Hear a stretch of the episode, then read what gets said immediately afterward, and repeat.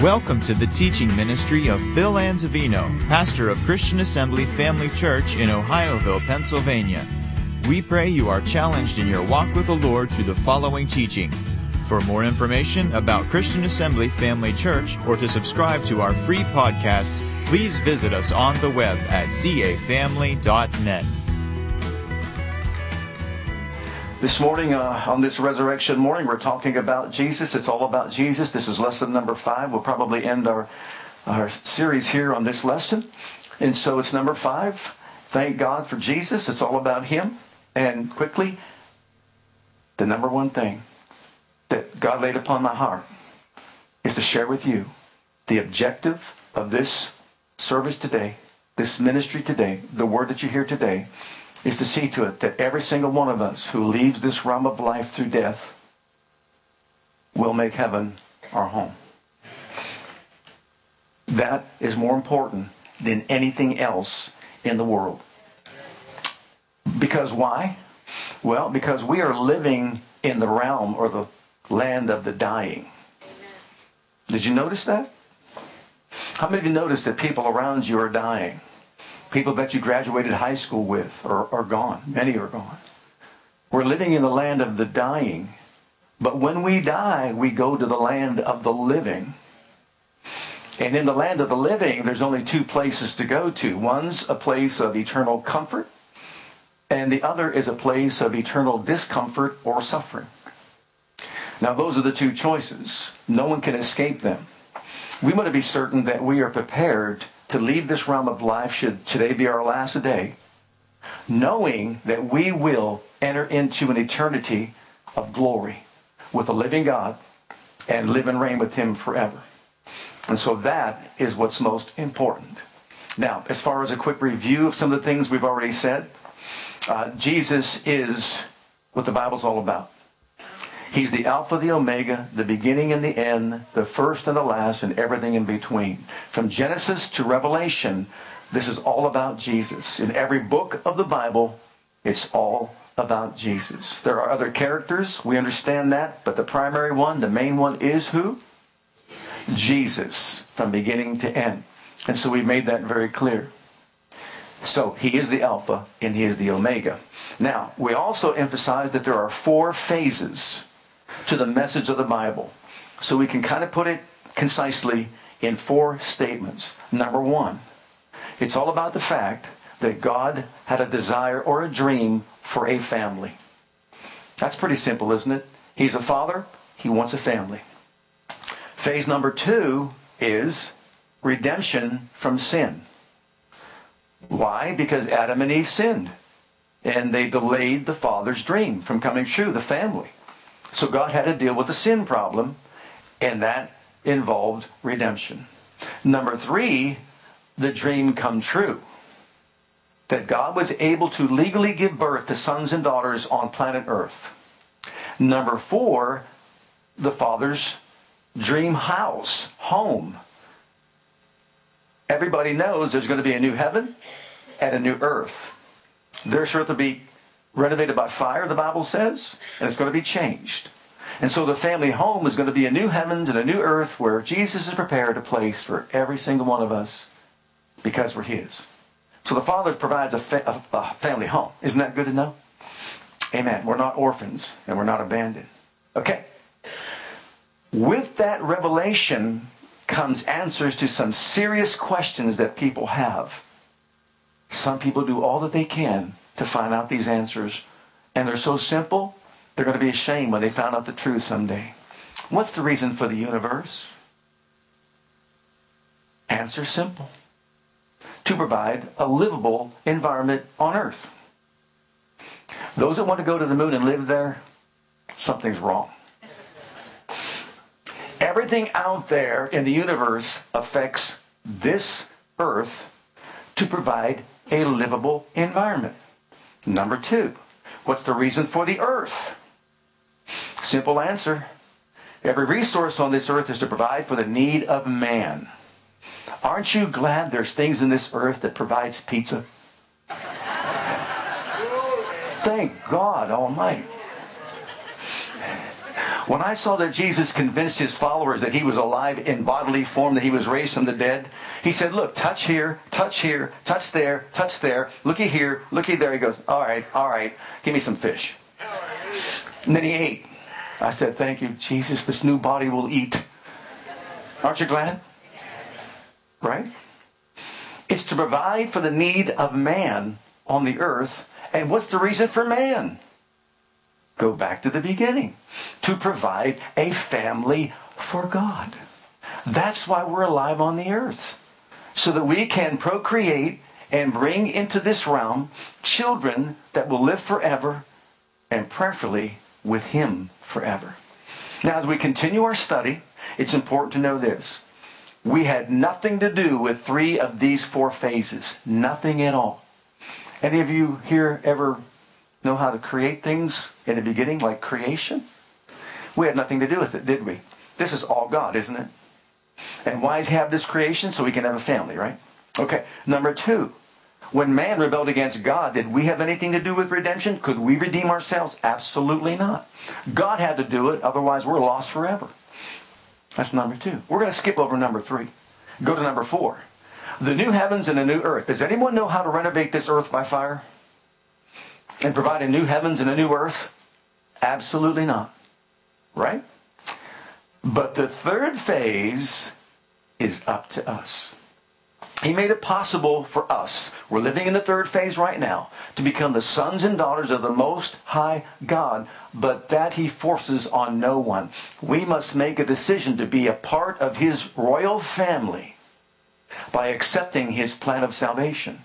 So that is in our control. That's up to us. Now look at Mark's Gospel, if you would, with me, chapter 1 and verses 14 and 15. This is Jesus speaking. John the Baptist uh, was preaching repentance and that sort of thing. And he was taken into prison. Jesus picked up his ministry, and here's what he says. Now, after that John was put in prison, Jesus came into Galilee preaching the gospel of the kingdom and saying, The time is fulfilled and the kingdom of God is at hand. Notice, repent and do what? Believe the gospel. So, what's necessary for us to become children of the Most High God? We have to repent and believe the gospel. Well, what's the gospel? I'm so glad you asked me this morning. Look in 1 Corinthians chapter 15. What's the gospel? Well, in the first nine verses, we have a revelation of the gospel of Jesus Christ. It's powerful. This is the Apostle Paul speaking, and he says, By the unction of the Spirit, Moreover, brethren, I declare unto you the gospel which I preached unto you, which also you have received, and wherein you stand by which also you are saved, if you keep in memory what I preached unto you, unless you have believed in vain. For I delivered unto you, first of all, that which I also received. In other words, I'm giving you what was taught me. And who taught Paul the gospel? Jesus did. How that Christ died for our sins according to the scriptures, and that he was buried. Look how detailed and that he rose again the third day according to the scriptures as it was prophesied, and that he was seen of Cephas or Peter, then of the twelve. After that he was seen of above 500 brethren at once, of whom the greater part remain unto this present, but some are fallen asleep. Many are still alive, but some have died, of the 500 that he appeared to.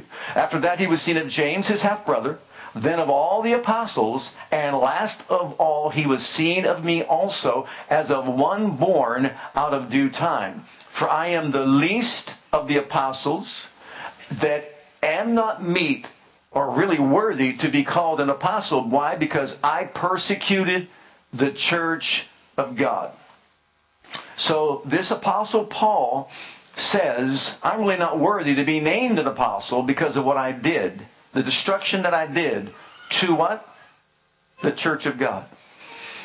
Well, this was written by a strict Jewish leader, an educated individual who sat at the feet of Rabbi Gamaliel, who was taught the Old Testament scriptures, who was a scholar, and in his own words was a Hebrew of the Hebrews, a Jew of the Jews, a Pharisee of the Pharisees, and regarding the law, blameless.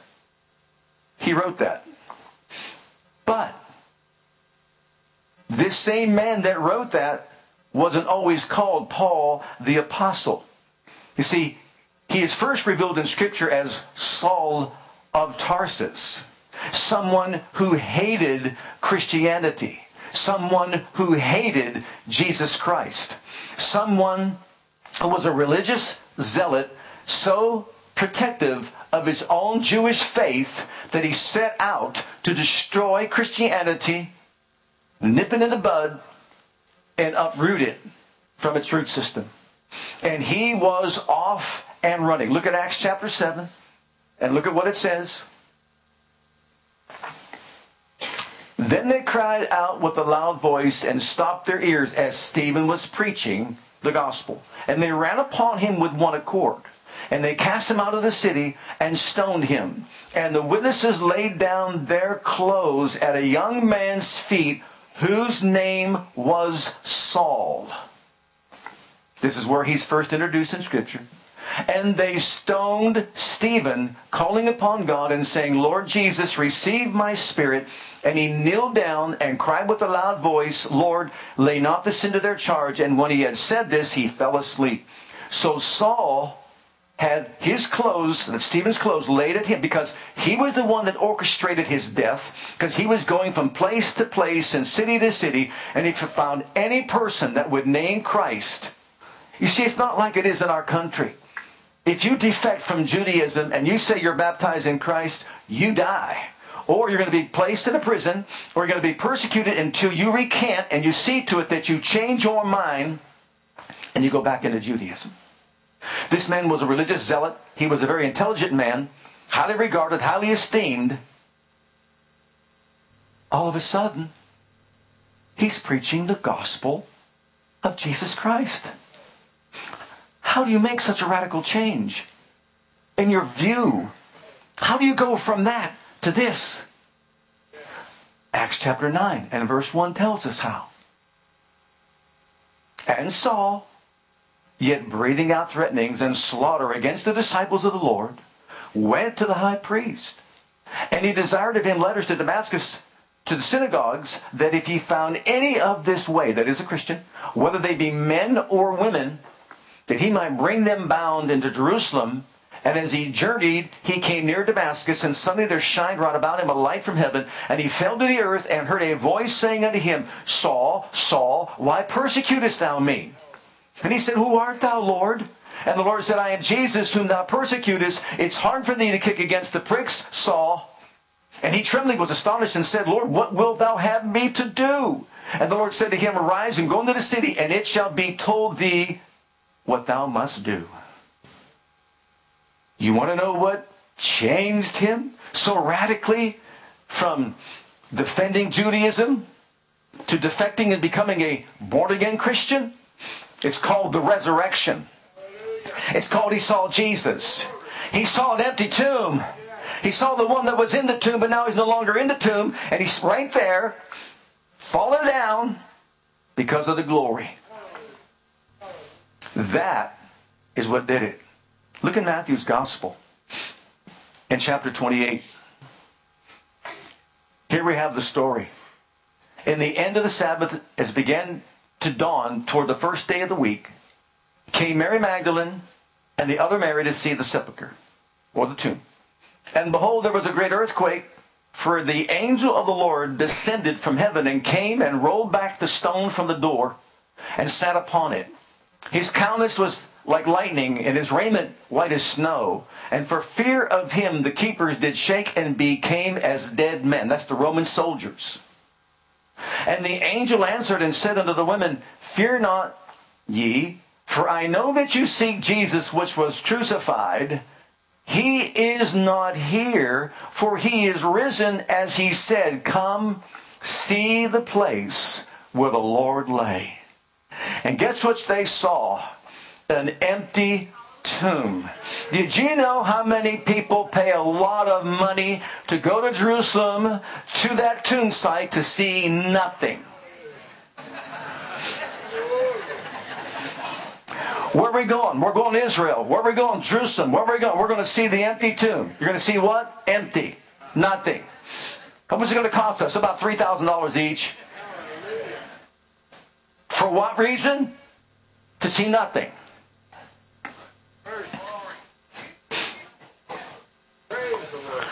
You know, we live in a day right now when many people say there are many ways to God.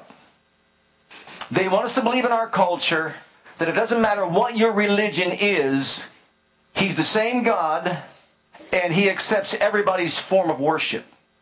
But what they fail to recognize is one significant event that Christianity boasts that no other world religion can possibly claim, and that is the founder of our religion has an empty tomb. Jesus staked his entire ministry on a resurrection from the dead and an empty tomb. And if he would be raised from the dead and his tomb would be empty, if he can do that, then anything and everything he ever spoke from his mouth must be true. So he would support all his claims by a resurrection from the dead and an empty tomb. Now think about it. What other religion can boast that? No resurrection has, has ever been claimed for Abraham, founder of Judaism. No resurrection has ever been claimed for Buddha, founder of Buddhism. No resurrection has ever been claimed for Confucius, founder of Confucianism. And no resurrection has ever been claimed for Muhammad, founder of Islam. But our founder said, You want to believe that I'm telling you the truth? Kill me, and three days I will rise again. Grave will not hold me. Death will not hold me. So if you don't believe my words, believe the empty tomb. Powerful, wouldn't you say? Now, other religions can boast some things. We have a holy book, they have a holy book. We have a large congregations and followings, they have large followings and congregations. We have beautiful edifices, buildings that we worship in, and so do they. But that's where it stops. We have an empty tomb. They have bones. Where they go. And they bow. But the bones are still there. Who are we going to believe then? The tomb that's empty or the tomb that's full? This same Apostle Paul, as we pick it up in 1 Corinthians 15, who now became a zealot for Jesus and not Judaism, states these words. Look at chapter 15, beginning at verse 12. Now, if Christ be preached that he rose from the dead, and how does Paul know this? he had his experience. How say some among you that there is no resurrection of the dead? You know, the Pharisees believed in the resurrection, but the Sadducees did not believe in an afterlife or a resurrection, not even of the spirit, let alone of the body. And that's why they were Sadducees. We all know that's why they were Sadducees. But if there be no resurrection of the dead, then is Christ not risen? Well, if Christ be not risen, then as our, notice these things we're going to point out. Our preaching is vain. Your faith is also vain. Yea, we are found false witnesses of God because you have testified of God that he raised up Christ whom he raised not up. If so be that the dead rise not, for if the dead rise not, then is Christ not Christ not raised? And if Christ be not raised, your faith is vain, and you are yet in your sins, then they also which are fallen asleep in Christ are perished. If in this life only we have hope in Christ, we are of all men most miserable. Look at these six things he points out here. If Christ is not risen from the dead, number one, all preaching is in vain. It is useless, it is futile, it is fruitless, it has no meaning whatsoever. What are we preaching? Why are we preaching? Why are we even here if there's no resurrection from the dead? Number two, our faith is in vain. Our belief system is in vain. We're believing in something that doesn't exist. Number three, we are false witnesses. False witnesses means we're telling a lie. We're saying that someone is alive who is dead. We're saying that he conquered death, hell, and the grave when he didn't. So you see, we're false witnesses. Number four, then we're still bound to our sin. We're still in sin just like everybody else in this world. And number two, remember what it was? Redemption from sin. We've not been redeemed from sin. Sin is still, sin is still running its full course in our lives, and there's no escape from sin. And then number five, our loved ones, our precious loved ones have perished. They don't even exist anymore. Either they're completely gone, back to the dust of the earth, and that's all there is to it. Or if there is an afterlife, then they're perishing who knows where. And then finally, number six, the last thing, we're to be pitied above all men. We're men most miserable. You want to know why we're so miserable? Because we didn't have any donuts this morning. We're going through all this, and we stopped the donuts just so that we could do this. Think about it. He's actually saying that we're to be pitied above all people. Look at verse 19 and then verse 32. Let's put these two together. If in this life only we have hope in Christ, we are of all men most miserable to be pitied, one translation says. And then look at verse 32. If after the manner of men I have fought with beasts at Ephesus, what advantageth it me if the dead rise not? Let us do what? Eat, drink, for tomorrow we no longer exist. So what's he saying? Get your fill of this life. Sow your wild oats. Forget about religion. Forget about faith. Forget, forget about the afterlife. Just go ahead and party, party hardy. Just party your heart out because you see there's nothing to be responsible to or for. When you leave this realm, you're just going to go back to the dust of the earth. Well, guess what? Look at the next verse. The apostle Paul says in verse 20 through 23. But now is Christ risen from the dead and become the first fruits of them that slept. For since by man came death, by man came also the resurrection of the dead. For as in Adam all die, and even so in Christ shall all be made alive. Look at he puts the two together. But every man in his own order, Christ the first fruits after that, afterward, they that are Christ that is coming. So now he says, in Adam we all die. And God had to do something to put that to death. In Christ, men are all made alive. We had nothing to do with Adam. We had nothing to do with Christ. This was all the plan of God. It was all the purpose of God. It was God who did all, who orchestrated redemption. It was God who sent his son to this world to die for us. He took our responsibilities upon himself, our liabilities upon himself. He saw that he provided a means or a way by which we can become the sons and daughters of the Most High God. Now is Christ risen from the dead. How can he say that with such assurance. He saw him on that Damascus road. He humbled himself. He fell to the ground. When Jesus saved his spirit, filled him with the Holy Ghost, healed his blind eyes, he set out to preach and proclaim with the fervor that he had when he was a Jew Christianity. And he stood for it, praise God, until he finally gave up his life. Because Jesus is alive. Now, I want you to look at these two verses, and, really, you got to get the CD from Friday night. If you if you weren't here, you got to get Friday night CD. Acts two, because this is the resurrection, and I'm going to be bold this morning, if that's okay with you, because you know why? I believe that we have minimized the sufferings of Jesus. We don't want to offend anybody. We don't want to hurt anybody. Truth is truth. I'm not even going to give you anything like an interpretation of what I'm about to read to you. I'm just going to read it. So it could speak for itself. Acts 2.24 Whom God hath raised up, having loosed the comforts. Wait a minute. Paul the apostle wrote those words in 1 Corinthians, right? Paul, the one who saw Jesus of Damascus Road, right? Paul, who says, I can't deny him any longer, can I? No. He says he died and he was raised from the dead. Whom God hath raised up, having loosed, everybody say pains. Other translations say pains, pangs, birth throes, agony, and sorrow. Another translation says he was raised from the sorrow of hell. Notice because it was not possible that he should be holden of it. Now look at verse 31.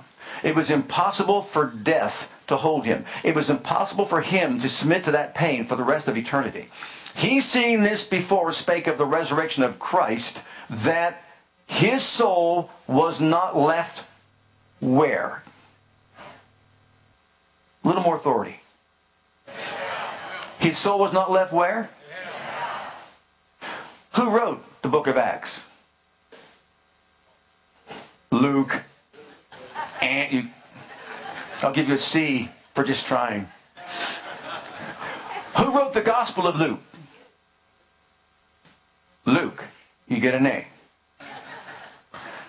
When Luke said the rich man died and in hell or Hades, he was in torments, right?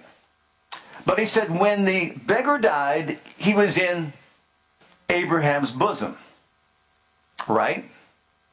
Okay. Does Luke know the distinct difference between Abraham's bosom and Hades? So he writes this and says, His soul was not left in hell, neither his flesh see corruption. So the resurrection of Jesus had to do with his being resurrected from hell and his flesh not seeing corruption, which means it wasn't decayed. So this resurrection involved his two parts the inward man and the outward man. Because as he himself said, when a woman's in travail, she'll give birth and there'll be joy. He was in travail, Isaiah 53. The Lord, Jehovah, saw the travail of his soul, the birth throes he was suffering, and when he said it is enough, he raised him from the dead. And he said, Today I am fathering you. We talked about this. Get the CD, like I said, from Friday night. His sufferings. So here we have the resurrection of Jesus which was a display of the greatest working of God's almighty power ever displayed anywhere, ever. And it was more than just a body coming back to life, because you see, it wasn't just Jesus' body that came back to life. Now, I don't know about you, but I'm, I'm ready for the play by play. Here's the play by play I come from an athletic background. I appreciate athletics athletics have taught me a lot. I also understand warfare. And so when it comes to in the natural world that we live in, we understand strategy, right? We understand teamwork, do we not? And if we want to succeed, we have to put forth the best effort when it comes to all things. You can have the best players on a team, but if they don't play together, they're going to lose. You can have not the best players on a team, but if they play together, they're going to win. So, I've learned this. The greatest athletic event, the greatest warfare ever to take place, the greatest strategy any coach has ever demonstrated is found not in the NFL or the NBA or the NCAA or anything that we deal with on earth. The play by play is this God wanted a family. Man destroyed the dream by his sin. In order for man to become a child of God, because he's the offspring of the devil now, there must be redemption. Someone must legally pay the price for that separation that took place in the very beginning. No one with human blood from Adam can possibly do it. That is impossible. So here it is the strategy of heaven. God will send the second person of deity, his son, and there will be an incarnation. He will leave his glory behind. He will robe himself in flesh. He will legally, in a hypostatic union, become the God man. 100% God and 100% man. He will then be born of the Virgin Mary and walk upon the earth and let people of the earth know what the first Adam had before he fell. He will walk with authority over even the nature itself. He will walk in such a way, he will turn water into wine. He will heal the nobleman's son. He will walk on water. He will multiply fish and loaves. He will stop a storming sea. He will heal the sick. He will cleanse the lepers. He will raise the dead. He will make the maimed to become whole. He will live like no man ever lived on planet earth. He'll do more in one week than 4,000 years of Hebrew history in his ministry. He will call attention to himself in such a way because of what he's done that people will not be able to get near him, even if they gather into a little house. But then, after he has done his work on this earth, he says, My hour, the birthing hour, has come. The time of travail has come. In the last week, he set his face like flint to go to Jerusalem. And what was he going there for? Not to heal the sick, not to cleanse the leper, not to raise the dead. He was going there to die. He was going there to lay down his life. He was going to go to a cross. And I'm telling you, he had his blinders on. He wasn't looking to the left. He wasn't looking to the right. He was going to walk down the Via Dolorosa the path to Calvary, Calvary, and he was going to go headstrong like a flint and see to it that he went to the cross. And even though he was beaten, even though he was whipped, even though he was so marred more than any man, he didn't appear like a man. And when he was whipped with the cat of nine tails, it says the whips, the stripes upon his back. When it got to the place, it was a stripe on his back because you couldn't see one ounce of flesh on his back because all you saw was bones from his back. But that wasn't the fullness of his suffering. He took the crown of thorns. He took the stripes on his back. He took the nails in his hands. He took the nails in his feet. He would go to a cross and say, Greater love is no man than this, that a man lay down his life for his friends. And on that cross, he would then become sin for you. He would become sin for me. It pleased Jehovah to bruise him. He made him to be sin. When he became sin and gave up the ghost, his spirit descended into the bowels of the earth called Hades. His flesh went to the tomb of, of uh, Joseph of Arimathea. It was not going to be there till it decayed, and his soul was not going to be left or forsaken in hell. Because you see, on the third day, when God the Father looked over the banisters of heaven, and he looked around the throne, and he said, you know, redemption has got to come at a price. Someone's got to pay the price. And he kept looking and looking and looking. And on resurrection morning, he said, it is enough. It is finished. And by the glory of the can you imagine this? This masterpiece at work. By the glory of the Father, the Holy Ghost, the glory of God descended to the bowels of the earth. The Holy Ghost, God, his travail, his, his soul that was in travail, and said, This is the day I become your father again. Read it in Acts 13, it says, This day I have become your father, or I have fathered you, and he birthed him. We're talking about a birth out of the realms of darkness, and then the glory.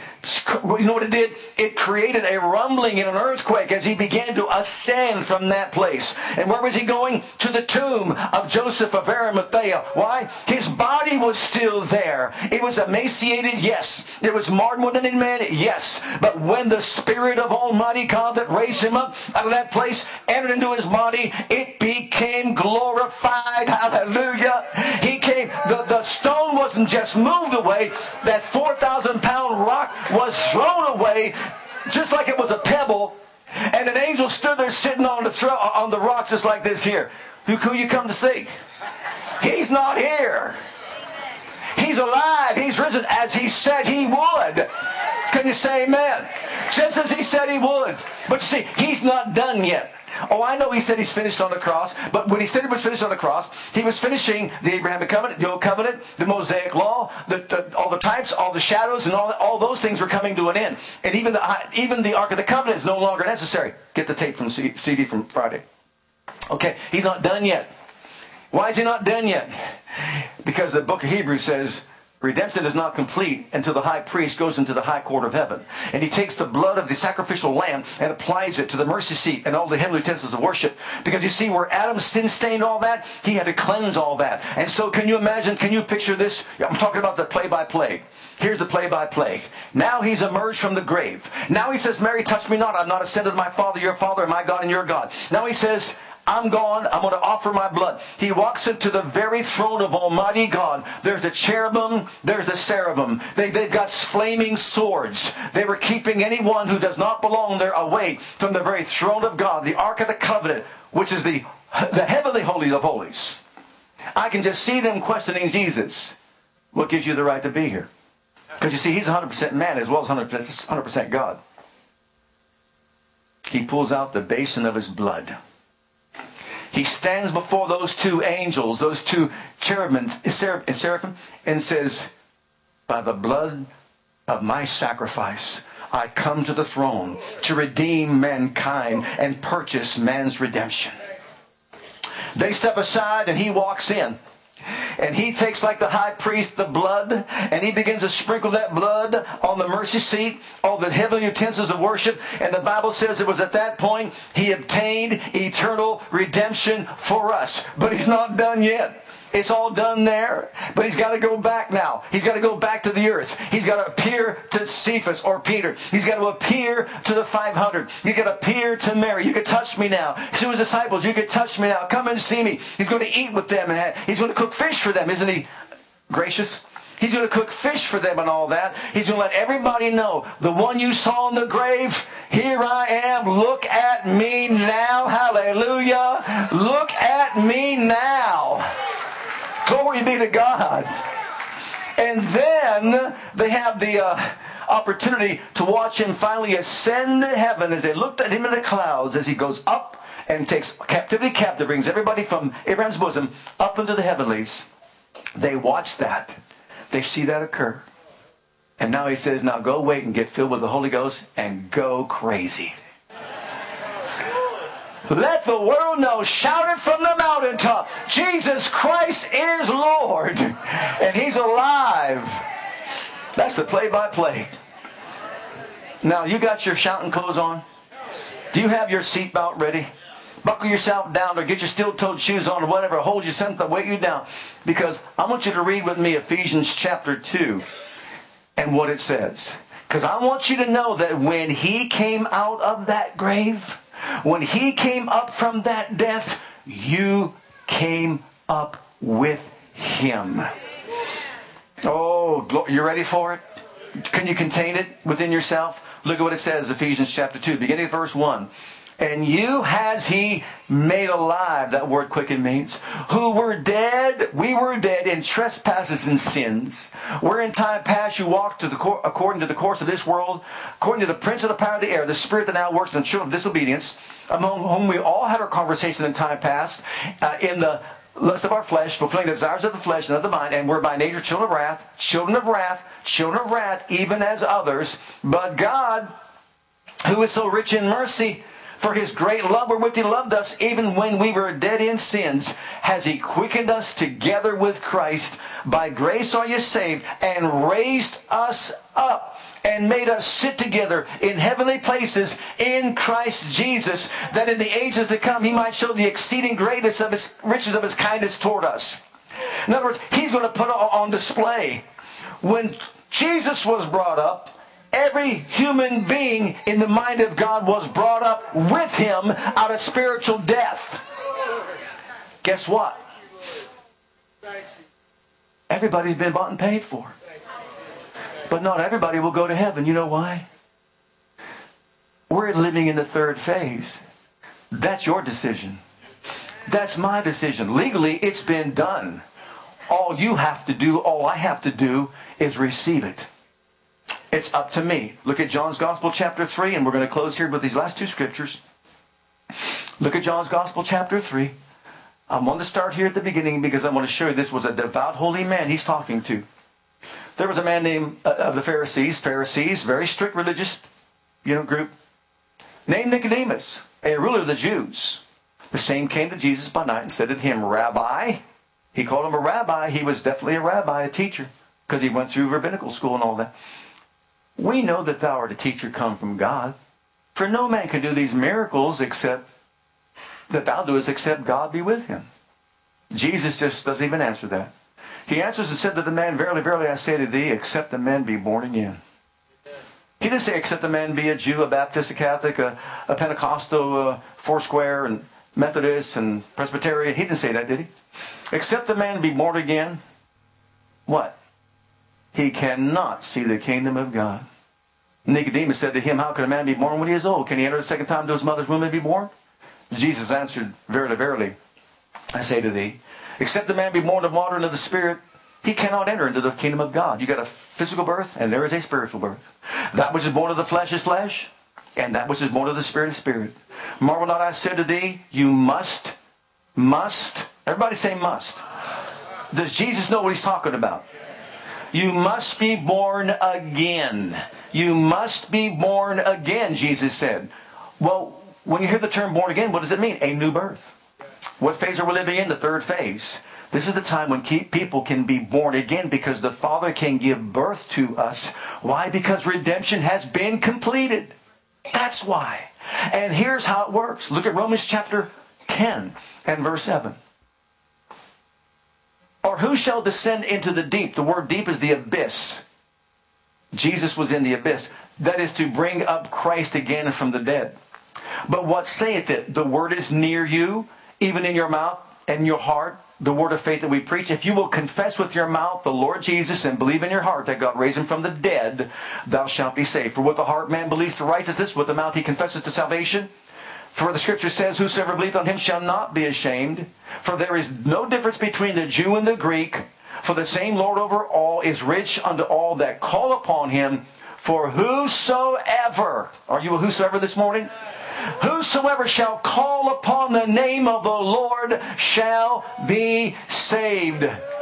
See, we're living in the third phase. We're living in the time right now. God has done his part.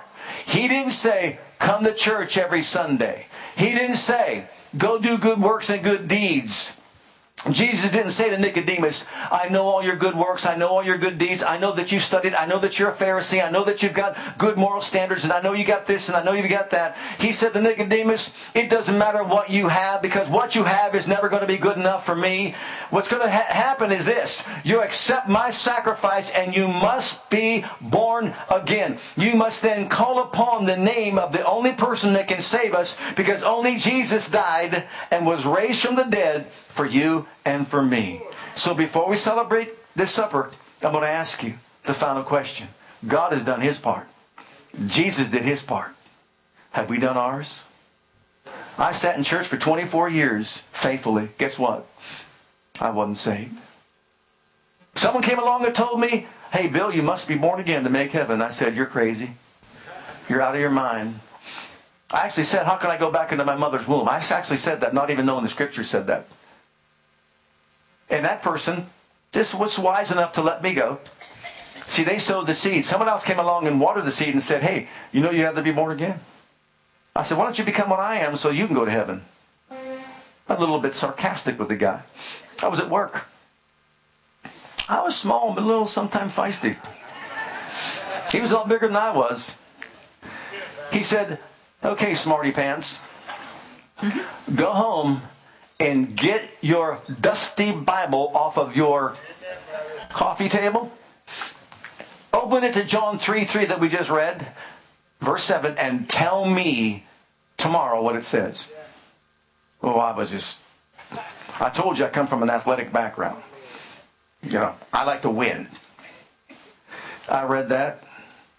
My eyes popped out of my head, my jaw Jesus actually said, in my dusty Bible.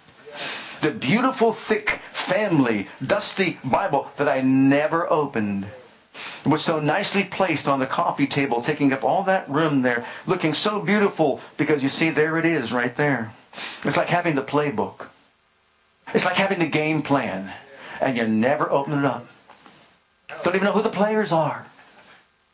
When I saw that there in John 3 3 and John 3 through 7, I felt a deep conviction. Then came my dad. One watered, one sowed the seed in me, one watered the seed in me. I thought God gave the increase. My dad gave the increase. He caught me one day when I was catchable. And he brought a sinner's prayer to me. He knew I didn't know the Bible, so guess where he started? The book of Revelation. And he said, Bill, I want you to know something. You'll be flying in a plane one day, and the pilot is saved, and he's going to go to heaven when the rapture comes, and the plane is going to crash with you in it. Or you'll be on a train one day, and the conductor of the train is born again. He's going to go off into glory, and the train is going to crash, and you are going to be in it. And I just want you to know that what happens to those that are left behind, they're going to have to either get the mark of the beast. Oh, yeah, he hit me with the full pressure of the mark of the beast. You know, the 666 stamped upon your head. And I'm telling you, if you don't do it, they're going to. And then he left. I thought it was the goodness of God that leads us to repentance. But he left me with a sinner's prayer. I took it literally, went into my closet, got on my knees, and said, I don't want that. And I asked the Lord to save me. And I'm telling you, He did. He never had to ask me to open up the Bible. He never had to tell me to go to church. Because once I was born again, I passed from death to life. My whole countenance changed. My mindset changed. I'm on the victor's side now. I'm on the winning team now. Oh, hallelujah to the Lamb of God.